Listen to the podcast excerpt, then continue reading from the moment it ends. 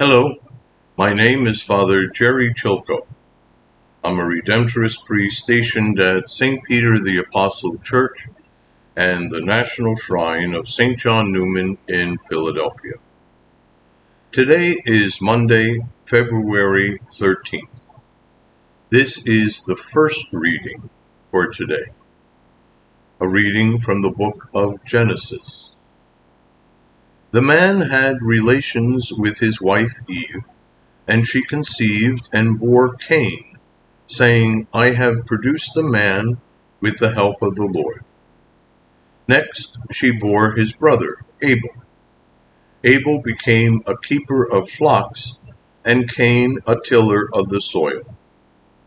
In the course of time, Cain brought an offering to the Lord from the fruit of the soil while Abel, for his part, brought one of the best firstlings of his flock.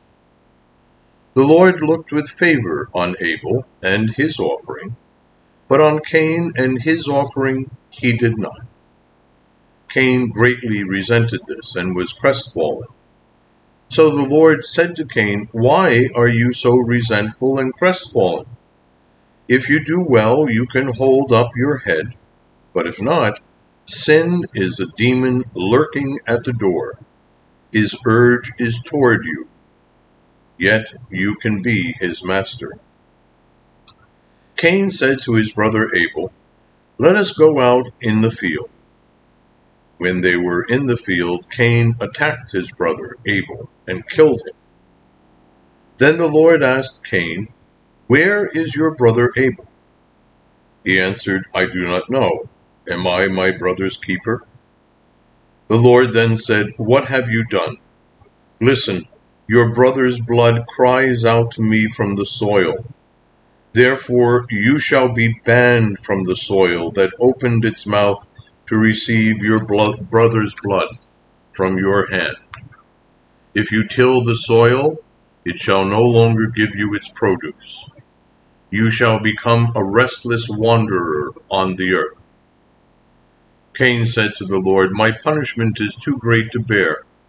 And since you have now banished me from the soil, and I, I must avoid your presence and become a restless wanderer on the earth, anyone may kill me at sight. Not so, said the Lord. If anyone kills Cain, Cain shall be avenged sevenfold. So the Lord put a mark on Cain lest anyone should kill him at sight. Adam again had relations with his wife, and she gave birth to a son whom she called Seth.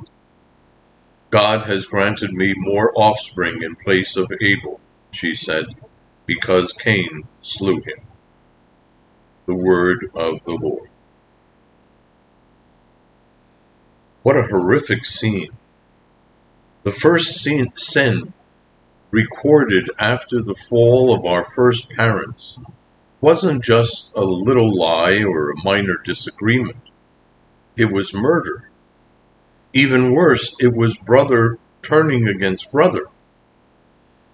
Tragically, we see this pattern of betrayal and bloodshed weave its way throughout the Old Testament and throughout human history, destroying families and relationships along the way.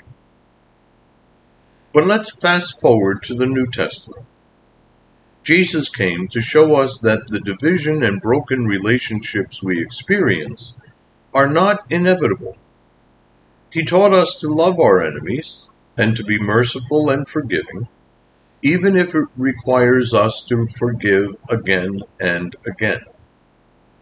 He warned us about the destructive power of anger, which can too easily lead to murder. He did more than just preach about this new way of relating.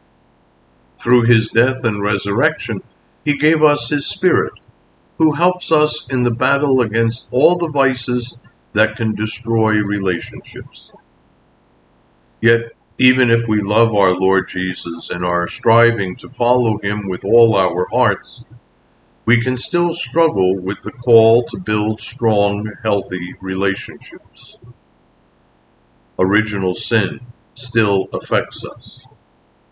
So many of our sins and sinful desires can divide us from one another.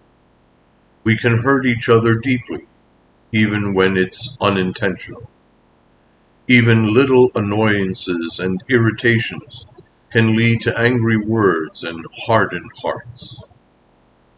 That's why we need to invite Jesus into our relationships by asking Him to bless them and to help us see them as He does. Today, ask Him to gently show you where resentment or bitterness may have crept into your heart. Maybe there are things you need to repent of, both to the Lord and to the other person. Or maybe the Holy Spirit will help you better understand what the other person is feeling or why they are acting as they are. Even if we have experienced a major hurt, we can still invite Jesus to heal us. It may take time, so be patient. In the meantime, we can put our faith in Him. With His grace, we can have nurturing, life giving relationships that give glory to His name.